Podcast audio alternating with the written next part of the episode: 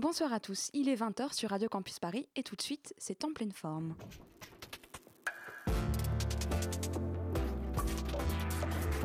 Mon cadeau à moi, c'est une toile que j'ai peint pour vous. Nous voilà débarrassés du superflu, on va pouvoir aborder l'essentiel. En pleine forme, l'émission contemporaine des arts sur Radio Campus Paris. En pleine forme. Mais si c'est là que je me rends compte que malheureusement, je vous ai beaucoup moins bien réussi que le porc. Bienvenue dans En pleine forme, le magazine contemporain des arts de Radio Campus Paris. Pour notre deuxième émission, nous sommes encore frêles, mais nous n'en sommes pas moins frais et dispo pour autant. Ce mois-ci, nous consacrerons notre émission à la thématique des expositions et du terme de curating, ce gros concept qu'on va essayer de décortiquer et d'analyser tous ensemble. Le curating, ce terme anglais qui vient du terme cure, qui veut dire soin, est un terme de plus en plus ancré dans le champ lexical de l'exposition, qui comprend l'ostension, l'exhibition, la monstration ou même la mise en vue, comme l'entend Jean-Marc Poinceau. Bref, toutes les manières de faire voir. Si les théoriciens ont été nombreux à s'intéresser à l'histoire de l'art et aux changements successifs de paradigmes iconographiques, aux tendances des artistes et à l'évolution du médium, l'intérêt porté à leur exposition est en revanche beaucoup plus récent. Son rôle est très ambigu puisqu'à mi-chemin entre le metteur en scène, celui qui soigne les œuvres, puisque le terme de curateur vient donc de l'anglais cure, et l'intermédiaire entre ces œuvres, artistes et spectateurs. Il doit avant tout se poser des questions d'ordre spatial. Comment répartir les espaces dans une exposition collective? Comment orienter le parcours du spectateur? Comment orienter le regard avec la lumière, les cartels explicatifs et ainsi de suite. L'actuelle exposition de Dominique Gonzalez Forster est d'ailleurs à l'image d'un certain paradoxe entre le rôle de l'artiste et celui du curateur, en voulant interroger les manières dont l'exposition peut en elle-même se donner comme une forme artistique, faisant alors du curateur un auteur ou du conservateur un conversateur, pour reprendre le bon mot d'Hans Ulrich Obrist, qui a consacré plusieurs ouvrages aux enjeux du commissariat d'exposition. C'est donc de tout cela que nous allons parler ce soir. Et pour cette émission, j'ai autour de moi dans le studio Hugo et Florence, qui nous offriront de merveilleuses chroniques à la fin de l'émission. Bonsoir. Bonsoir Florno, chers con... salutations distinguées. Salut Flore et Florian qui conduira cet entretien avec moi. Bonsoir. Bonsoir. J'ai surtout le plaisir d'accueillir Marion Zilio. Marion Zilio, vous êtes docteur en esthétique et enseignante-chercheur à Paris 8 et vous êtes aussi critique, et pour Paris Art notamment, ainsi que commissaire. Bonsoir. Tout à fait, bonsoir. Et Agnès Violo, vous êtes diplômée de muséologie de l'école du Louvre et vous êtes aujourd'hui commissaire et critique indépendante. Vous enseignez la muséographie et le curating à l'école EAC et vous menez depuis 2005 la revue J'aime beaucoup ce que vous faites qui donc célèbre euh, ses 10 ans en ce moment et vous faites partie du regroupement européen Jeune Commissaire. Bonsoir. C'est très complet. Bonsoir. C'était ça. Euh, et tout de suite, on- avant de débuter cet entretien, je vais laisser la parole à Lily qui, je crois, nous a contacté l'agenda idoine pour le mois de novembre. En pleine forme. En pleine forme. Oui, c'est ça. Je vais vous parler de performance, de photographie, mais aussi de rencontres. Et j'ai, il faut le dire, pas mal d'idées si vous êtes en panne d'inspiration pour vos prochaines lectures. Alors quoi, par exemple? Tout d'abord, on commence avec la parution de trois livres sur le thème du curating et du commissariat d'exposition. Le premier ouvrage, Les voies du curating de Hans Ulrich Obrist, critique et commissaire de l'exposition Take Me I'm Yours, en ce moment à la Monnaie de Paris. Si vous voulez découvrir le point de vue d'un critique d'art et commissaire à travers le récit de sa vie et de ses 35 ans de carrière, ce livre est fait pour vous. Si au contraire vous voulez en savoir plus sur les artistes commissaires, plongez-vous dans les écrits de Julie Bawin, docteur en histoire de l'art contemporain. Son livre L'artiste commissaire entre posture critique, jeu créatif et valeur ajoutée est paru aux éditions des Archives contemporaines. Pour vous mettre le à la bouche, Julie Bawin écrit ceci. L'artiste serait-il devenu un nouveau professionnel de l'art ou, comme l'aurait dit Marcel ani- un administrateur culturel? À vrai dire, les choses sont plus complexes car cette figure de l'artiste commissaire, désormais si influente, reste profondément ancrée dans un système de valeurs et d'exigences qui, depuis la fin du XIXe siècle, oscille entre le compromis et la transgression, entre le souci d'être à la fois dans l'institution et hors d'elle. Et pour approfondir la question, découvrez l'ouvrage L'invention du curateur de Jérôme Glissenstein qui sort aux presses universitaires de France. L'auteur aborde la question plutôt d'un point de vue chronologique. Il analyse entre autres l'évolution du statut du curateur, principalement en France. Alors après la théorie et la pratique, on- il y a tout ce qu'on peut lire, mais qu'est-ce qu'on peut voir aussi ce mois-ci? À l'occasion des 30 ans du Centre culturel suisse, découvrez le projet entièrement consacré à la performance intitulé Performance Process, qui propose une approche subjective de la performance en Suisse de 1960 à 2015, à travers les œuvres de 46 artistes, compagnies ou groupes. Performance Process se présente sous la forme hybride d'une exposition festival. Un site web est dédié et vous permet de consulter la programmation de ce mois de novembre. Ainsi, ne manquez pas les performances de François Grémaud le 23 novembre à la Maison de la Poésie, mais aussi celle de Katia Schenker au Centre culturel suisse le samedi 27 novembre. Pour celles et ceux qui ne seraient pas à Paris, le site sera ensuite enrichi par des photos, des vidéos, des entretiens et des textes de tous les événements de ce festival. Pour continuer sur le même sujet, ne manquez pas le cycle de conférences performances Le film et son double, organisé par Éric Bulot au laboratoire d'Aubervilliers. La prochaine séance est le 17 novembre avec une conférence de Clara Schulman et une projection de Simon Ripoll-Hurier. Le film et son double est un cycle de cinq séances constitué d'une performance proprement dite sur un registre artistique confié à un artiste et une conférence plus discursive sur les enjeux du film performatif ou du performatif en général. Toutes les rencontres auront lieu au laboratoire d'Aubervilliers jusqu'en décembre 2015. Envie de nouveautés Je vous conseille aussi d'aller jeter un œil à l'exposition Les Voyageurs, exposition des diplômés félicités des Beaux-Arts de Paris de cette année. Elle regroupe 21 jeunes dans l'espace d'expo du Palais des Beaux-Arts, sous le commissariat de Hou en rue. C'est jusqu'au 3 janvier et c'est en entrée libre. Alors tu nous parlais aussi de photographie, qu'en est-il de ce point de vue-là? Euh, si vous êtes plutôt photo, il y aura de quoi faire avec le BAL, qui organise une rencontre entre John Divola et David Campani le samedi 14 novembre. L'occasion de s'interroger sur qu'est-ce qu'une photographie? Une trace de lumière, une pièce à conviction, un mauvais substitut de la réalité, une provocation Toutes ces questions seront abordées dans cette discussion entre le photographe américain et le commissaire de l'exposition du bal en ce moment, Dust, Histoire de poussière d'après Man Ray et Marcel Duchamp. Merci. Oh, Pardon. Tu avais encore une chose à ajouter, excuse-moi. Non, c'est bon, c'est terminé, merci. Eh bien, merci beaucoup pour cet agenda très complet. En pleine forme. Pour débuter cet entretien sur un peu l'idée du curating, il y a un peu différents thèmes, différents termes pardon, pour désigner ce métier. On parle surtout beaucoup de curateurs ou de commissaires. Est-ce qu'il y a des, des différences que vous percevez entre ces deux termes ou une alternative que vous préférez? Qu'on doit répondre en- dans un ordre spécifique ou- Bah vas-y, je t'en prie. Euh, je- Agnès. Oui, vous avez déjà très bien euh, introduit la, la- la question. euh, Flore, je vois que vous avez sur la table un des livres référents que je conseille aussi à mes, à mes étudiants, chercheurs. Euh, Qu'est-ce que est le curating Qu'est-ce que le curating aux éditions Manuela, qui est sous la direction de euh, Donatien Gros et qui effectivement parle de ce, de ce rôle du, du conversateur, voilà. Euh, puisqu'il y a eu quand même un, glissement sémantique. Euh, on utilisait le mot curateur il y a encore quelques dizaines d'années pour qualifier un, conservateur. Euh, on en vient aujourd'hui à, envisager de pouvoir être curateur ou conservateur d'un musée sans œuvre, justement à la Serpentine à Londres. Ce qui est intéressant, c'est que dans ce livre, il est aussi question de, montrer comment le curateur se détache du simple métier de designer d'exposition, que peut-être un commissaire, pour aller vraiment vers ce- cette maïeutique de pensée commune avec l'artiste. Euh, à l'ori- à l'origine du mot curateur, comme vous l'avez dit, euh, on a le mot to take care, euh, curare, soigner. Mais si on remonte encore un petit peu plus loin, euh, au Moyen Âge, on avait un prêtre qui s'appelait le curatus, qui était une typicité de prêtre qui était en charge de l'accompagnement des âmes vers la vie éternelle. Et puis si on remonte encore un petit peu plus haut, on arrive euh, dans la Rome antique et on trouve le curador, hein, qui est un, un, un administrateur chargé du bon, de la bonne circulation euh, dans la ville.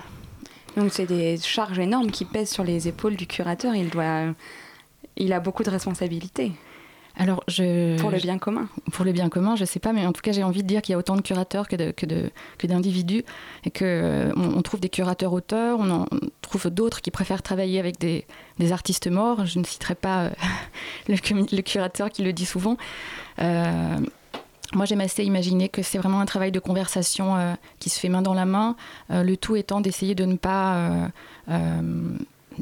de ne pas prendre en otage le propos de l'artiste pour irriguer ses propres, sa propre pensée, mais je le vois vraiment comme une sorte de chef d'orchestre. Quand vous dites conversation, c'est plutôt avec le spectateur, avec le directeur institutionnel de l'endroit où ça se fait, avec l'artiste je vais terminer, puis je te laisserai la parole, parce que je parle beaucoup. Mais oui, euh, on parle de ménage à trois ou de ménage à quatre, mais c'est cette idée, euh, c'est une responsabilité à la fois euh, de concevoir, de, co-concevoir, alors c'est un grand sujet, ou d'accompagner un artiste dans la construction d'un projet, mais surtout aussi d'aller convaincre un commanditaire, de trouver des mots, et puis après de faire ce travail sur le terrain de, de partage d'expérience avec les visiteurs. Oui, mais alors du coup, je rajouterais par rapport à cette question de la conversation et du conversant, effectivement, c'est un élément à pointer. Et moi, ce qui m'intéresse, c'est le glissement justement de vocable que vous avez souligné entre le commissaire d'exposition et la figure du curateur. Et c'est vrai que dans les ouvrages de référence, on rencontre le mot depuis une vingtaine d'années. Et la question qui se pose, c'est est-ce que c'est un effet de mode? Est-ce que, au contraire, la fonction est déterminée par euh, une nouvelle manière de penser les expositions? Et peut-être que c'est en s'interrogeant sur la question de l'exposition aujourd'hui, du point de vue contemporain, que euh, se sent la nécessité justement d'avoir des curateurs. Alors peut-être on pourrait avancer des hypothèses. La, la montée en puissance, si je peux dire, d'un marché de l'art où tout circule autour de foires, de biennales, et donc d'œuvres qui sont simplement accrochées dans des box.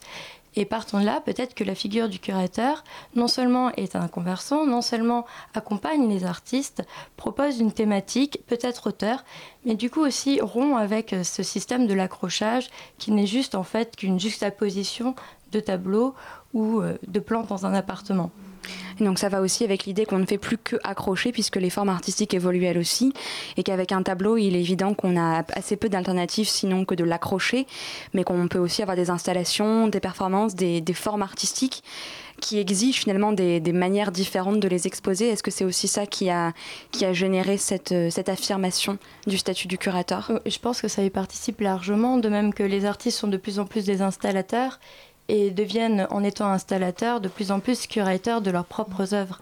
Et donc le glissement aussi s'effectue de ce côté-là, il me semble. Oui, hum, je voulais rebondir parce que euh, dans, l'idée euh, du, du, curateur, il y avait aussi euh, cette sorte d'opposition avec le conservateur de musée. Euh, avec une, sorte aussi de transfert de compétences, puisque le curateur aujourd'hui est celui qui peut valider euh, les artistes euh, plus que ne le faisaient avant les, critiques, qui aujourd'hui ont un peu déserté cette fonction-là. donc je vais savoir si vous, vous retrouviez dans cette position de faiseur de roi, quelque part. Euh, et euh, si euh, l'idée même de, commissaire allait pas aussi avec une une sorte d'invention de soi, puisqu'il n'y a pas forcément de, de, formation, on va en parler peut-être tout après, mais qui vous, éduque précisément à ça. Et bon, je, je, je, prends ton relais, Marion.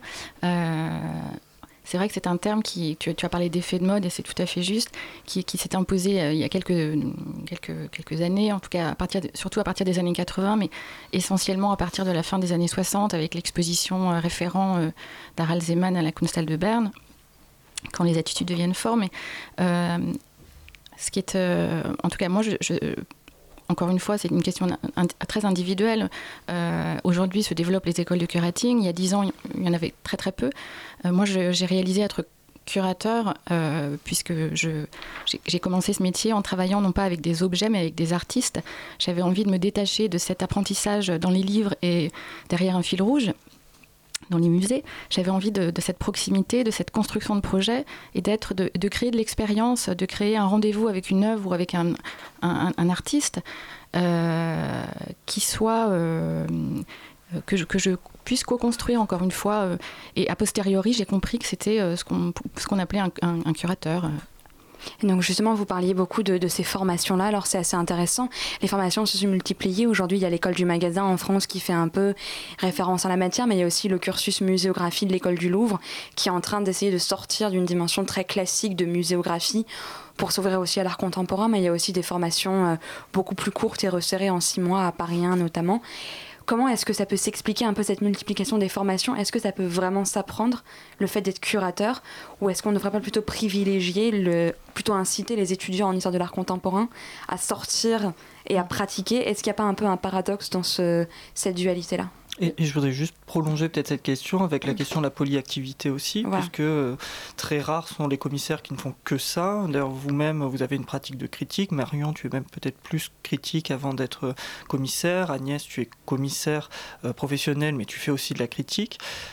comment, en fait, s'agent cette économie-là? Alors, je, je, vais répondre, moi, par rapport à, il se trouve aussi que je donne des, cours à la fac de Paris 8 et j'anime un atelier qui s'appelle Pratique curatoriale et paracuratoriale, qui est destiné à des licences 1.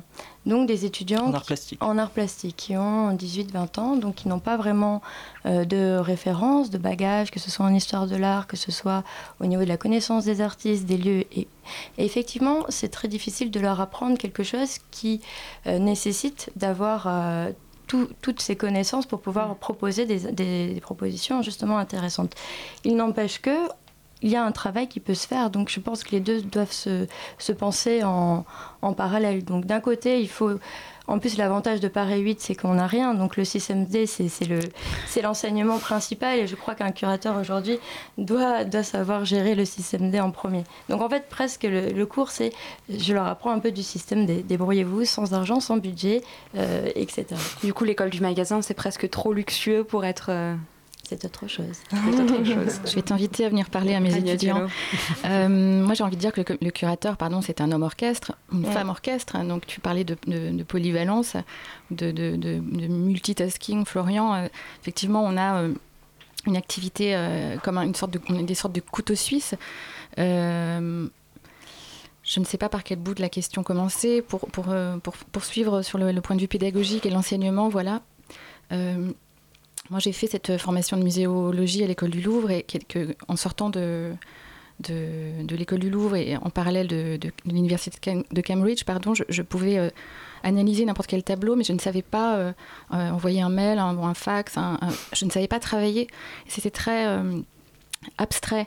Et ce que j'enseigne à mes étudiants aujourd'hui, je pense que euh, on, se retrouve avec, euh, avec toi Marion, c'est euh, d'abord de se faire un œil. je leur montre une bibliographie et je leur dis ensuite ne la, ne, la recopiez pas, allez vous-même voir. Oui. Et puis, en revanche, je leur donne une grille méthodologique. Voilà. Comment est-ce qu'on construit une exposition? Un commissaire, c'est pas euh, simplement celui qui a une idée et qui, choisit des œuvres, c'est qui raconte une histoire, c'est celui qui met les mains dans le cambouis mm. euh, et qui s'intéresse au contenu, mais aussi, euh, bah, vous citiez tout à l'heure Jérôme Glichenstein qui a eu cette phrase qui résume un peu aussi ce travail-là, qui, qui, explique, c'est s'intéresser à ce que l'on montre, comment on le montre et à qui on le montre. Donc il y a tout ce travail autour de la conception du projet qu'on n'imagine pas forcément il y a un travail en amont et en aval parce que ça va jusqu'à la, euh, le graphisme du petit catalogue ou fascicule qui devra accompagner l'exposition, les newsletters, aller sur Mailchimp et, créer tout cela. Enfin, c'est vraiment toute la logistique aussi qui accompagne la proposition euh, ou faire de la prospection quand on est un jeune commissaire d'exposition. Et par exemple, on se rend compte que Facebook, malgré tout, est une excellente boîte à outils pour rencontrer des artistes, suivre leur progression et avoir un œil sur eux sur du long terme. Parce qu'évidemment, c'est aussi un accompagnement qui se fait de près et de loin, dans des, rencontres que l'on peut faire avec les artistes dans leur atelier ou quoi. Mais euh, voilà, je pense qu'il y a vraiment un accompagnement qui se fait, une veillance. C'est un travail de veille aussi. Donc c'est un soin, il y a vraiment le côté euh, être soignant euh, à Voir instant comment, du curateur.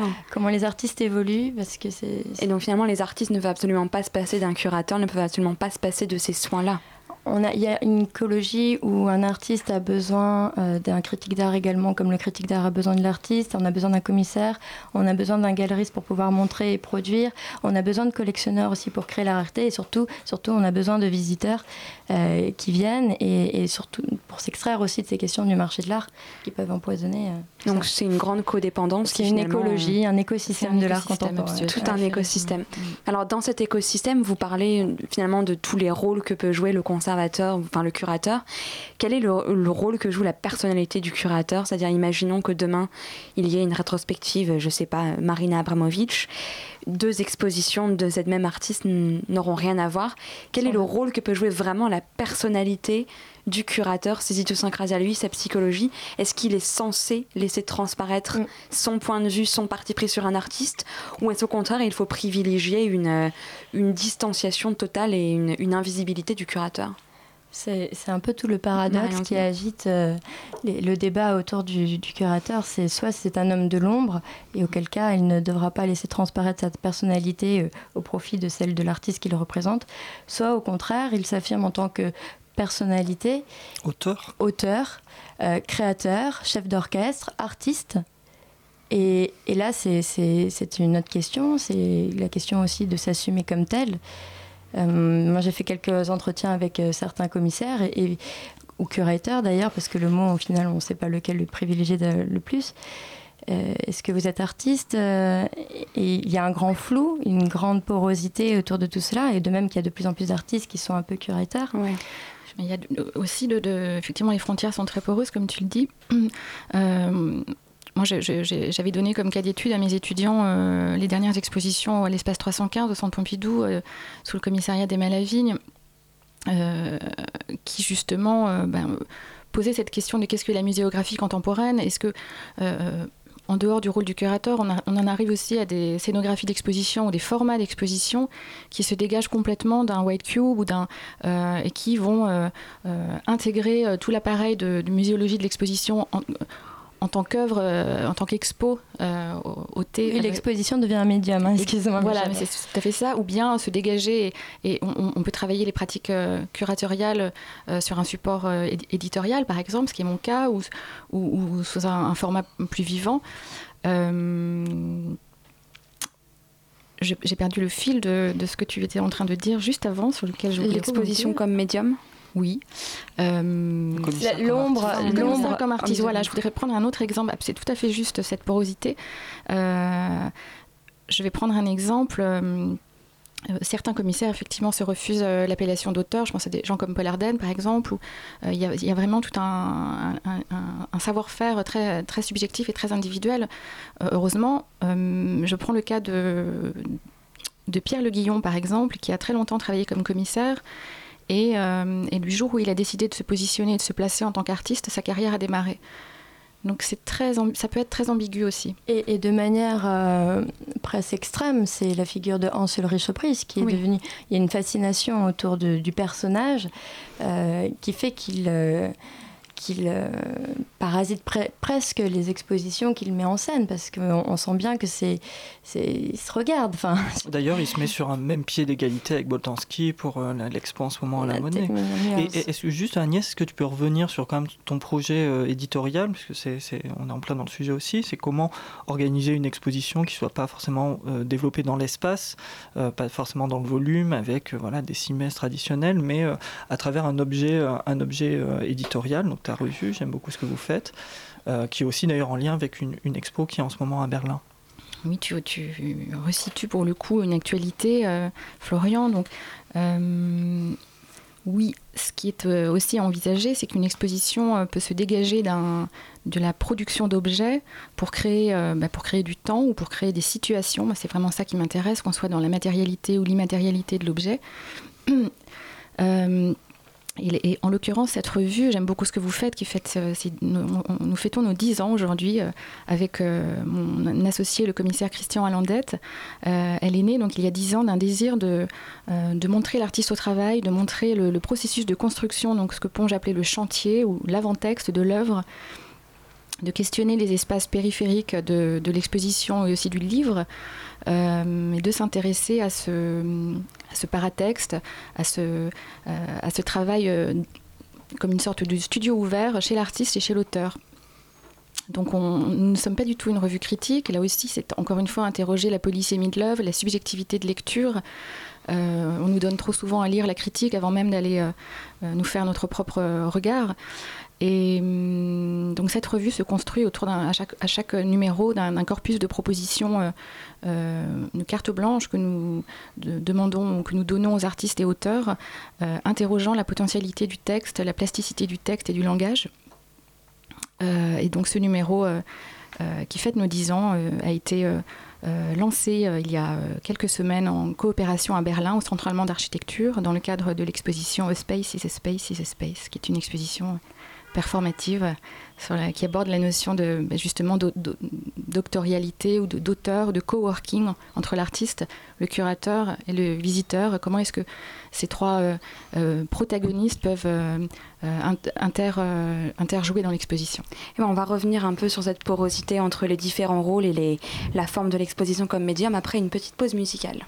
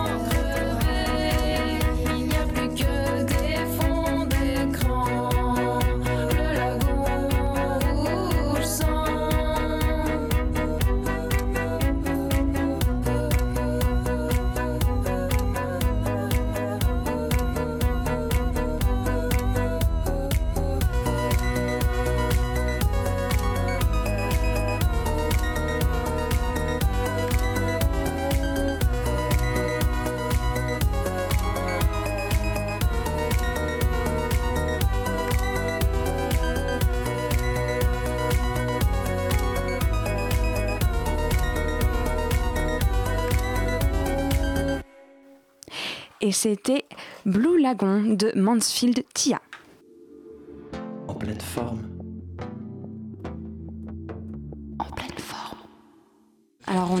Tout à l'heure euh, du White Cube, hein, c'est un peu cette, euh, cet espace classique, euh, beaucoup théorisé, beaucoup institutionnalisé, qui finalement affirme l'idée que le curateur est né en même temps que, le marché de l'art, que la galerie comme espace un peu alternatif au musée, etc. Est-ce que c'est vraiment dans les années 60 que vous verriez naître le curateur tel qu'il existe aujourd'hui, ou est-ce que finalement vous verriez sa figure émerger à, un peu autrement que dans ce, cette compétition musée-galerie? Après, quand on s'intéresse à l'histoire du curating, effectivement, euh, Agnès nous a fait une petite généalogie par rapport au terme de curateur. Euh, euh, dès, les, salons, si on veut, à partir du moment où les artistes, pendant le salon des refusés, présentent leurs œuvres de manière alternative, certains peuvent, montrer en fait que c'est des formes de curating en fait qui, qui, dépassent, qui sont antécédentes à 1960 et la fameuse exposition d'Harald Ziman. Donc euh, oui, on peut toujours aller trouver des, formes euh, qui, viennent avant, qui nourrissent tout ça. D'accord. Et alors, est-ce que vous verriez un peu des grandes périodes du curating? C'est un peu un débat de savoir si on peut faire coïncider l'histoire de l'art avec l'histoire du curating et donc faire coïncider euh, une histoire des formes avec une histoire des expositions. Mais est-ce que vous envisageriez cette possibilité? Euh, oui, le, réalisateur essaye de, de, jouer avec notre résistance. C'est ça, on est dans la résistance et la performativité. Exactement. Euh, non, mais c'est intéressant que tu remontes jusqu'au refusé, même jusqu'à David qui organisait ses propres expositions dans son atelier. Pour les Sabines. Voilà, et ce qui, ce qui peut être intéressant, c'est de replacer aussi, de revenir un, petit peu plus en amont de, avant les années 60, euh, moi je me retrouve aussi vraiment dans la manière de travailler qui était celle du Black Mountain College ou de, euh, de Capro, même remonter jusqu'au pragmatisme avec cette idée de combiner l'art et la vie avec le moins de le moins d'éloignement possible, l'art comme expérience, et c'est vraiment, euh, c'est vraiment ça qui, qui, porte aussi certaines pratiques dématérialisées aujourd'hui. Alors justement, on parle de dématérialisation, d'évolution des pratiques. Est-ce qu'on n'est pas aujourd'hui justement dans une tendance euh, du numérique, de la, de la dématérialisation? Qu'est-ce qui se fait aujourd'hui en pratique euh, dématérialisée slash numérique? En termes de curating? Euh, Marianne oui. Et je pense qu'il y, y, a pas mal de, de, points qui s'interrogent au niveau des vues d'exposition, puisqu'effectivement, de, de plus en plus, on peut voir les expositions sur notre compte Instagram et ne plus se déplacer. Ça, c'est, ce sont des, des des problématiques qui sont à interroger aujourd'hui ou peut-être envisager des expositions sur des applications. C'est des projets qui, qui, sont un peu aussi dans l'air du temps, voir après ce qui peut être fait et quelle est la pertinence surtout de toujours vouloir euh, investir euh, les cultures numériques parce qu'il y a toujours une fascination autour de tout cela et donc euh, proposer des, des, thématiques et des problématiques qui restent justement pertinentes et qui ne s'amusent pas juste à, à bon, bah, qui, fait, euh, qui font parfois rupture. Hein. je pense notamment aux problématiques liées à la propriété intellectuelle, aux droits de diffusion, etc. Avec euh, de nouveaux supports euh, d'exposition, de, voire les, les, les, plus communs et les plus utilisés, Instagram, pourrait devenir facilement aussi un, espace d'exposition. Mm-hmm. Est-ce que tu as d'autres bah, idées en tête? Je crois qu'actuellement, depuis euh, Harald Ziman, depuis Hans Ulrich Boris, il y, a le désir de toujours modifier les formes de l'exposition, s'éloigner le, plus possible d'un white cube et de proposer des, euh, des thématiques complètement extravagantes au point où finalement on a bien compris l'exposition est un médium. Et, au bout d'un moment, euh, il faut veiller à la pertinence de, tout ça, parce que le but du jeu, c'est pas de tout révolutionner, c'est de certes, ça peut être intéressant et moi, ça m'intéresserait beaucoup de faire une exposition sur Instagram. J'aimerais beaucoup faire une exposition dans un parking. Mais après, il faut, faut nourrir le, le propos. Pourquoi un parking aujourd'hui, en 2015 Justement, je rebondis, euh, Marion, euh, cette, euh, sur ce que soulève Florian comme, comme un point. Effectivement, aujourd'hui, on a envie de s'engouffrer dans ces nouveaux médiums ou ces, nouveaux, ces nouvelles plateformes. Et moi, ce qui m'intéresse, c'est que Aujourd'hui, euh, Internet euh, soulève des enjeux vraiment intéressants en, termes de, de, droits d'auteur, effectivement, mais aussi en termes de, légitimité ou de responsabilité. N'importe quelle information ou, n'importe quelle photo d'exposition que vous posteriez euh, par votre Instagram ou sur Facebook prend la même valeur ou la même vérité que, que celle d'un artiste ou d'un curateur ou d'un chercheur qui aurait vérifié son, l'historicité et, la véracité de ses propos. Donc on, est, on, ouvre la porte aux pratiques amateurs, on ouvre la porte à une, forme de, de, fabrique beaucoup plus démocratique des œuvres. Et ça mène justement à ce que tout le monde devienne curateur de son propre contenu. on est, on est, chacun est curateur de son, de son total de, des contenus.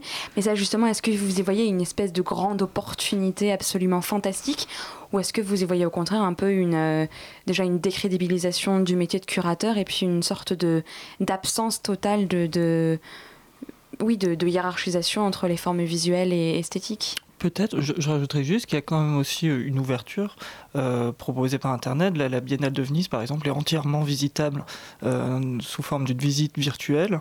ça démocratise, mais j'ai envie de dire dans le bon sens, l'accès à l'art.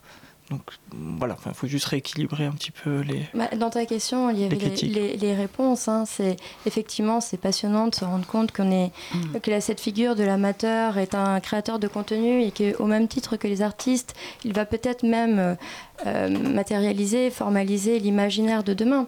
Euh, de même que des industries telles que Facebook, euh, Instagram ou Amazon nous contraignent à faire ce genre de travail immatériel où justement nous sommes tous euh, curateurs. Donc là, on, est sur des questions d'économie numérique. Et, c'est là où que le basculement s'opère et que peut-être... Euh, je ne sais pas si le mot hiérarchie, remettre en place des hiérarchies ou un, discours d'expert là-dessus, bon, c'est des questions qui se posent, on est en plein dedans et je pense qu'on ne peut pas... Eh, eh, excuse-moi, est-ce que c'est aussi ce qui est en, jeu dans Coworkers Alors, l'exposition au Béton Salon Béton Salon et au MAM. Et, au MAM la proposition de, de Coworkers au, musée d'art moderne de Paris, euh, le réseau comme artiste. Et voilà, c'était l'idée. Euh, Baudelaire qui parlait de l'artiste bohème, puis de Boris Greuze qui parlait de l'artiste comme consommateur. Et puis maintenant, on en arrive à un moment où donc tout le monde est créateur de contenu particulier. Et donc c'est le réseau comme artiste. C'est cette masse ou cette multitude, selon les points de vue euh, que l'on prendrait au niveau de, ces, personnes, de ces personnes, qui, qui créent donc justement les images, les idées, les affects donc oui, c'est... Ouais. je voudrais juste rajouter deux petites choses, enfin compléter, mais je, partage ton point de vue. Euh, je pense que de plus en plus aujourd'hui, effectivement, c'est lié aussi à une économie, euh, puisque ces, formats euh, sont arrivés en, début, de, début de millénaire, aussi dans une période de crise. je pense que l'artiste aujourd'hui se, détache petit à petit de l'idée d'un chef-d'œuvre ou d'une œuvre d'une œuvre monumentale qui, viendrait signer, euh, mis à part quelques grands noms, mais euh, s'attache de plus en plus à justement à cette idée de, travail de, de coworking. Mhm. Et d'autre part, je dirais qu'une dématérialisation on, appelle presque une autre, puisque je suis la première à consommer des expositions sur Internet. Sans le vouloir, on, m'envoie d'office les photos d'exposition, donc on me prive de, ce, de cette de ce rendez-vous euh, émotif ou intellectuel euh, qui est la découverte de l'exposition, mais euh, rien ne remplacera jamais l'expérience physique.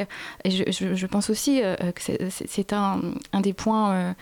un, des points forts qui, a, qui, a, participé de ce renouveau de la performance ou de la performativité de l'exposition aujourd'hui, c'est qu'on a envie d'un retour à une physicalité, à la rencontre avec l'autre, et ça, ça peut pas se passer devant un écran.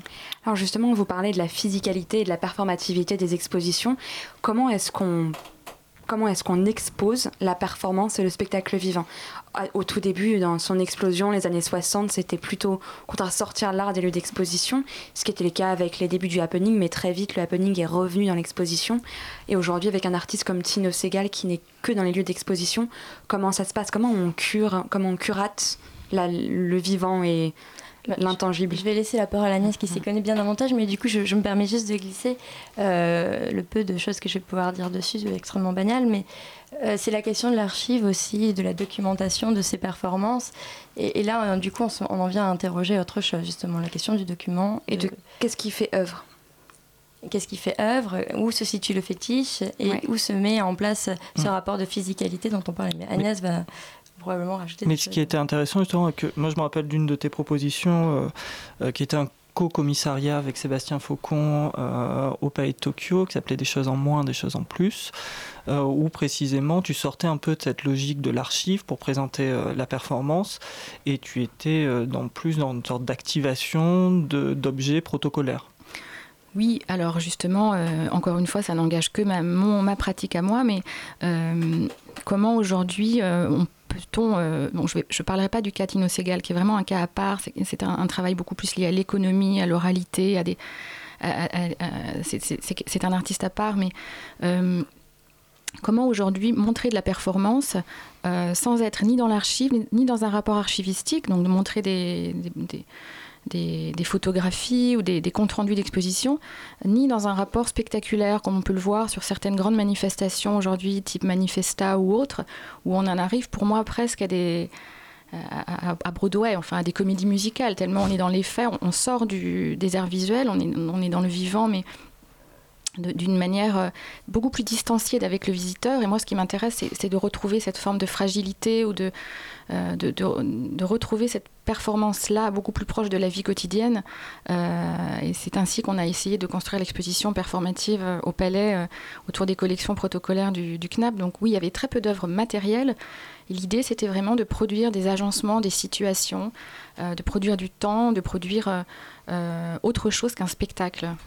Mais justement, dans ce que vous dites et ce que, ce que vous disiez, Marion Zilio, juste avant, cette question de, à la fois de l'œuvre dématérialisée et de l'archive et de qu'est-ce qui fait œuvre dans l'exposition, est-ce qu'on peut considérer par exemple que les cartels explicatifs font partie de l'exposition? Est-ce que les textes qui sont au mur en font partie? En tout cas, quand on visite par exemple l'exposition Kunstlerster à Beaubourg, ce qui saute aux yeux, c'est l'absence totale de textes, de cartels, de tout ça. Donc il y a un peu ce côté-là, l'absence le, de texte se fait œuvre, mais du coup, est-ce que tous ces textes-là, toutes ces archives, tous ces documents, ça saute un peu aux yeux dans le livre qu'on citait plus plutôt euh, Daily During, qu'est-ce que le curating? Il est question d'un paradigme du curateur comme, euh, comme document, comme, comme archivistique. Voilà, qu'est-ce que, quel est le rôle un peu de l'archive du document dans le, le processus d'exposition? Il y a plusieurs, euh, plusieurs questions dans ta question. Moi, je voudrais revenir sur cette question du cartel, parce qu'effectivement, il y a eu toute une période où on, a voulu se débarrasser de ces petits cartons, parce que personne ne les lisait, parce que ça pouvait parasiter l'œuvre. Et puis, on se rend compte que de plus en plus, eh bien, ils reviennent, et ils reviennent, heureusement presque même qu'ils reviennent, parce que on crée, à force de créer le flou, eh bien, le visiteur qui n'a pas clé en main se trouve complètement largué. Et au bout d'un moment, il faut, faut, quand même respecter ce travail de médiation, que ce soit donc avec des cartels ou avec des, jeunes médiateurs qui, du coup, établiraient des ponts sans lesquels, finalement, on crée de l'art pour nous, euh, entre artistes, entre curateurs qui s'y connaissent. Et, et c'est là que peut-être, euh, je ne dis pas que l'art a une mission, mais euh, bon, alors du coup, la deuxième question que je voyais aussi dans, la tienne, enfin il y en a deux, trois d'ailleurs, il y a cette question de l'archive, on a parlé du curateur comme commerçant, il y a effectivement cette question du curateur comme archiviste. Est-ce que le cartel fait partie de, de l'œuvre euh, ou du principe d'exposition? En tout cas, à mes étudiants, moi je leur dis que euh, c'est de A à Z et si on peut A' et Z'. Enfin, c'est donc toutes les phases en amont de la recherche, dans les bibliothèques, etc., dans les rencontres avec les artistes, euh, dans la conversation que l'on peut mener. Mais je pense que toute cette logistique, euh, que ce soit les, cartons, que ce soit le, budget, les transports, la recherche de financement, la recherche de financement, les assurances, etc., font partie de l'écosystème dont on a parlé un peu plus tôt. Donc, euh, est-ce qu'on on met tout ça sur un même euh, plan d'égalité? Aujourd'hui, actuellement, moi, j'irais presque jusqu'à dire oui. Mettons tout ça sur un plan d'égalité. Et alors là, les artistes vont beaucoup m'en vouloir de dire ça. Parce que ça voudrait dire que euh, la facture du café qui a mené à la discussion qu'on a eue telle date a autant d'importance que le jour où on, installe l'œuvre sur son clou ou, ou pas. Il n'y avait pas une pièce comme ça Si, si justement. Moi, ce qui, ce qui m'intéresse dans cette, dans cette affaire, c'est plutôt les, les allers-retours possibles ou les, les, les emprunts euh, que font les artistes et les commissaires aujourd'hui dans euh, l'apparatus, c'est un gros mot, mais tout cet appareillage de l'exposition. Donc je pense à des artistes comme Michel Verju, par exemple, qui, qui, qui, qui, expose simplement la lumière, ou qui, qui va exposer un, un, socle, ou des gens comme Michael Riddle, ou eh bien, effectivement au Palais, nous avons montré cette pièce de Nina Beyer et Marie Lund que l'on retrouve aussi dans le dernier numéro de J'aime beaucoup ce que vous faites, qui est un simple cartel qui explique, euh, là, en l'occurrence je vais parler de celui qui est dans la revue, euh, donc l'œuvre est un cartel qui fait partie de la collection du Frac Lorraine, euh, donc qui est, voilà, qui est une œuvre achetée. le cartel dit les les gardiens euh, de la salle du musée dans laquelle se trouve l'exposition se déplacent euh, en fonction des visiteurs pour leur bloquer le chemin quand ils arrivent devant une, devant une porte ou une œuvre. Bon, c'est mieux formulé que je le dis, mais voilà, c'est un, une instruction en fait. C'est vrai et ça fait œuvre. Tout, non, je, pour poursuivre et prolonger un peu tirer les traits, c'est pourquoi actuellement les artistes, les commissaires, tout un tas de personnes s'intéressent à tout ce qui se passe en backstage, justement non plus ce qu'il y a sur la scène, mm. mais ce qu'il y a dans l'ombre, euh, comme un désir de vouloir renverser l'ombre, le faire passer à la lumière. Et, moi, c'est toujours ces, ces, renversements. Pourquoi est-ce qu'on parle de curateur depuis une vingtaine d'années? C'est le signe que finalement, il se passe des modifications et c'est l'objet sur lequel on travaille, l'art encore une fois, l'art contemporain qui, changeant, nous oblige à changer nos pratiques et nos fonctions, etc. Juste une, une, petite chose aussi, peut-être on peut élargir aussi ce débat, c'est tout à fait euh, passionnant ce que tu dis, mais sortir de point de vue uniquement formaliste et, et se dire aussi que l'exposition, non mais c'est évidemment c'est une proposition, euh, on dit art visuel, même s'il n'y a pas forcément quelque chose à voir, mais c'est aussi poser une grille de lecture sur le monde et avoir un propos... Euh, qui ne soit pas simplement formaliste, pictural, typologique, euh, documentaire. C'est aussi euh, poser, proposer une autre perspective sur le monde, s'intéresser à, des sujets euh, qui nous permettent de, de, vivre autrement. Alors justement, pour se vivre autrement, un peu peut-être une, une, dernière un peu grande question pour terminer ce débat. on a beaucoup parlé dans les années 90-2000 d'une tendance un peu postmoderniste mm. de l'art contemporain et de la société. Et aujourd'hui, il y a une tendance dans les expositions qui revient beaucoup, c'est celle qu'on appelle du reenactment, du fait de refaire faire les expositions et justement on a beaucoup parlé, enfin vous avez beaucoup parlé de l'exposition euh, quand les quand les quand les attitudes prennent quand forme. les attitudes pardon prennent forme de Harald Ziman qui a été refaite récemment. Est-ce que dans cette idée de refaire, on ne retrouve pas une, une, forme un peu paradigmatique de cette performativité dont vous parliez? Et qu'est-ce que ça dit un peu des tendances contemporaines de l'exposition, cette envie de les refaire? Ça dit beaucoup de choses, il en, me semble. En pensant aussi à Take Me oui, qui n'a plus du tout euh, le même sens que quand elle a été faite elle a euh, été 95, en 95. C'est vrai que, par exemple, pour prendre l'exemple de Take Me Years, euh, présenté à la Serpentine en 1995, donc sous le commissariat de Hans Ulrich Obris et, et Christian Boltanski, là, l'idée était de euh, désacraliser l'art, de toucher les œuvres, de les prendre, de les ramener à la maison, etc en la refaisant aujourd'hui à la Monnaie de Paris, donc il y a un haut lieu des, échanges monétaires, euh, donc euh, qui, a une petite, euh, on va dire, ascendance sur cette question de la dissémination et de la monétarisation de, de l'art. Quel était le but et l'intérêt de refaire donc cette exposition? Exposer une exposition.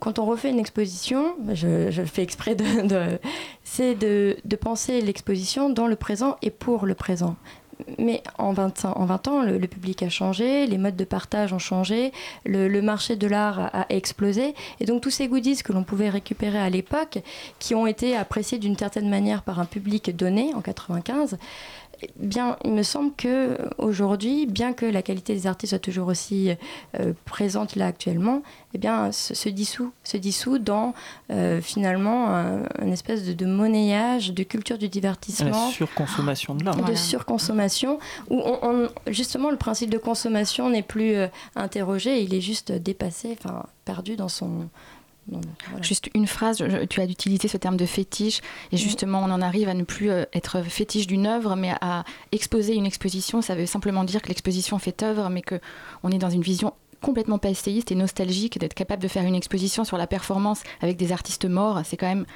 assez extraordinaire. Eh ben, on va malheureusement devoir s'arrêter là sur ces réflexions infinies, mais exposer une exposition. Merci beaucoup.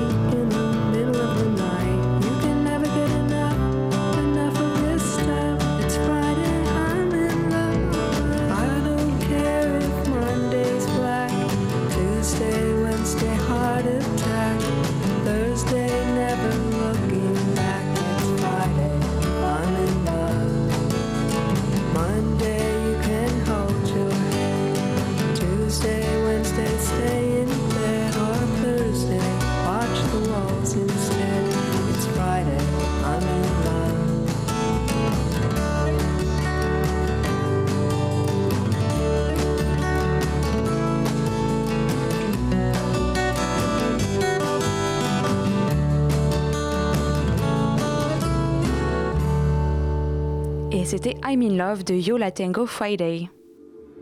En pleine forme. En pleine forme.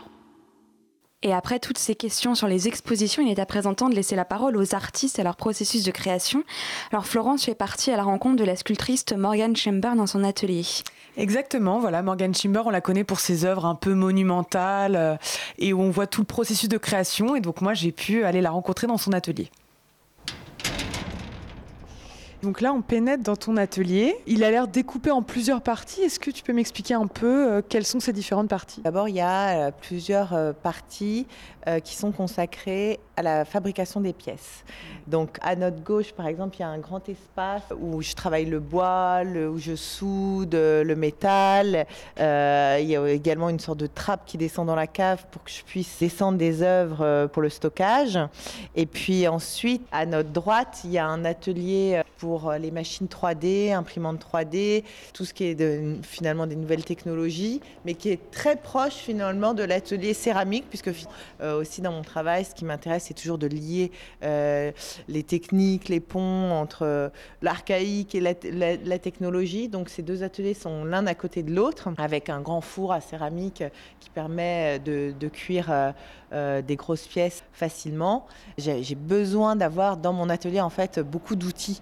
Et ensuite, en fait, on passe dans la partie centrale de mon atelier, qui a un très grand espace je sais pas, de 350 mètres carrés, je dirais 400 mètres carrés, où là j'ai des murs blancs et des systèmes d'accroche au mur, au plafond, euh, sol en béton qui me permet euh, du coup d'essayer d'expérimenter mes pièces dans un espace euh, plus neutre, où là j'expérimente les pièces que je vais euh, présenter dans les galeries, dans les musées. Donc c'est l'espace vraiment voilà, de, de, manipulation des œuvres, de, de, voir comment elles peuvent fonctionner dans l'espace, sur le mur.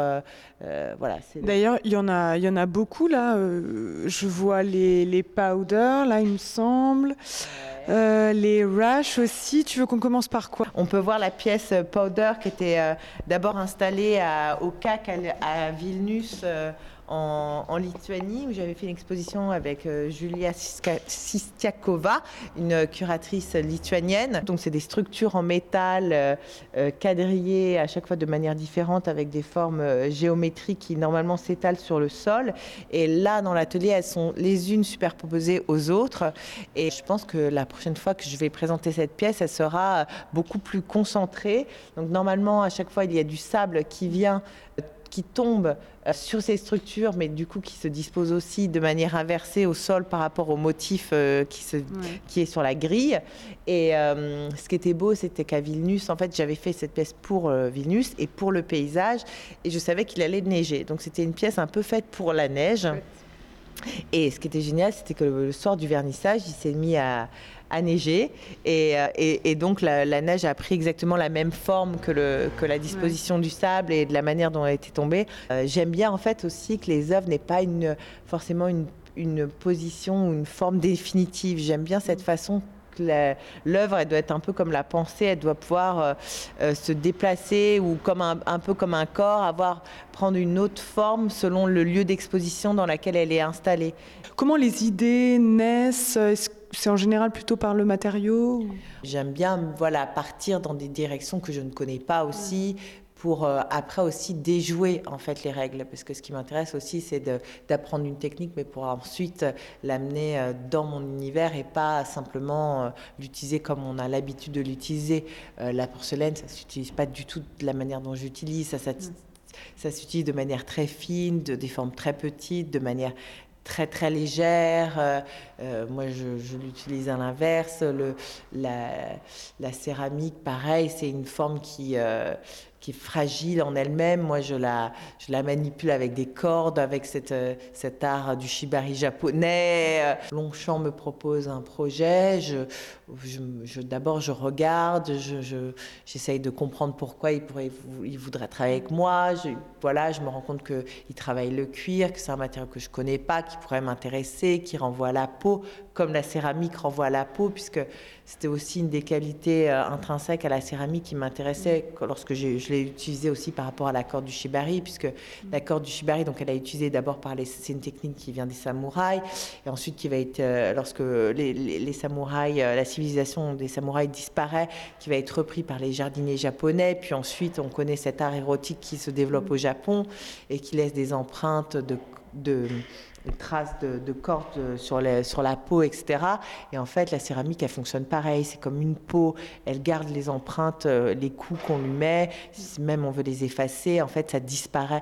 Euh, on efface le coup qu'on a mis, on met la pièce à la cuisson, le coup réapparaît après la cuisson et Morgan Schimmer. On a pu la voir donc cet été à Dole, également à la FIAC en octobre dans le cadre du parcours Saint-Germain, à New York à la galerie Tracy Williams euh, jusqu'au 1er novembre. Et euh, si vous voulez continuer donc euh, dans les prochains mois à la voir, il faudra aller à Florence ou à Bâle dans une expo collective curatée justement par Olivier Mossé.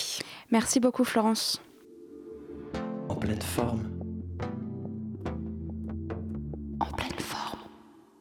Alors pour clore un peu cette émission sur une touche un peu anecdotique, Hugo, je crois que tu aimerais ajouter un tas de touches d'humour, comme ça, on a le secret.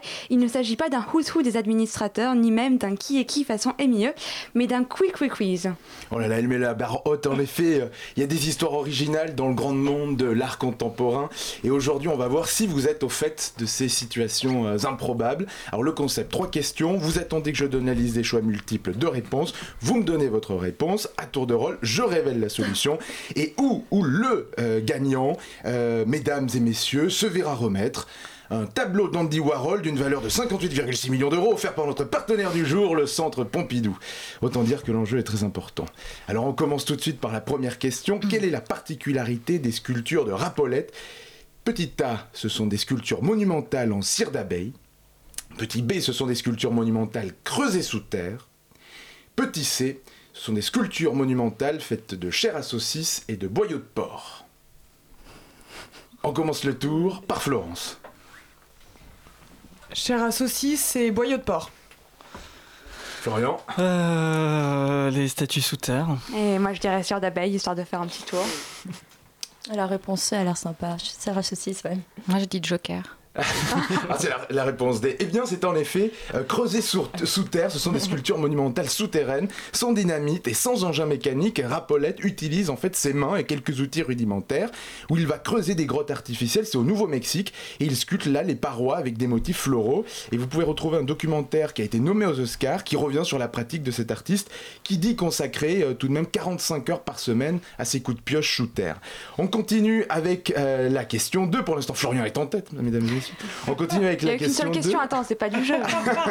oui, mais je suis en tête quand même. Une, artiste américaine dont le nom est difficile à prononcer, vous m'excuserez, Amy Schlachleton, peint sans avoir besoin de pinceau, grâce à une technique particulière. Mais quelle est cette technique? Petit A, elle s'asperge les cheveux de peinture et en badigeonne la toile pour créer ses compositions. Petit B, elle verse de la peinture via une bouteille en plastique sur une toile et se sert de la gravité pour effectuer des compositions. Ou petit C, elle verse des tas de peinture sur une toile et fait pipi dessus pour créer des motifs étoilés. On continue le tour, Florence? Les cheveux. Les cheveux aussi. Ouais, les cheveux. Les cheveux. Les cheveux. Pareil. Eh bien, figurez-vous que non, c'est Amy Schotteton peint euh, sans pinceau ni rouleau, c'est pas le pipi. Elle procède en laissant couler en fait la peinture depuis des bouteilles sur la toile placée à la verticale. Puis en fait, elle fait tourner la toile sur un axe de 360 degrés. Cette astuce lui permet donc tout simplement d'utiliser la loi de la gravité pour créer ses œuvres. Et pour terminer, dernière question, à quoi l'artiste Aelita André est-elle connue? Pourquoi est-elle connue? Parce qu'elle a commencé petit A à peindre à l'âge de 9 mois et exposée pour la première fois en galerie à l'âge de 2 ans. Petit B parce qu'elle peint des scènes de guerre directement depuis des zones de conflit, notamment en Syrie. Ou petit C parce qu'elle est unijambiste et qu'elle peint debout. Moi je penche pour la Syrie. Euh, non, c'est, je pense que c'est une petite fille. Oui, moi aussi, la galerie à deux ans, c'est pas mal. Oui, je crois que c'était ça aussi. C'est un peu le cirque, hein, là. et c'est en effet parce qu'elle est toute petite, pour le moins précoce. Elle a commencé sa carrière à l'âge de 9 mois. Elle est née en 2007 et expose déjà à Melbourne à l'âge de 2 ans. Et ses toiles valent entre 5 000 et 10 000 dollars. Bravo euh, Florian et bravo à tous. Mais alors j'ai une question comment on fait quand on peut pas, quand on n'a pas la place chez soi pour exposer un Warhol? Ah, alors ça c'est toute la question. On réglera les, les éléments avec Maître Galibert. En tout cas, merci à tous pour cette émission d'En pleine forme. Il est déjà 21h sur Radio Campus Paris et on se retrouve dans un mois. En pleine forme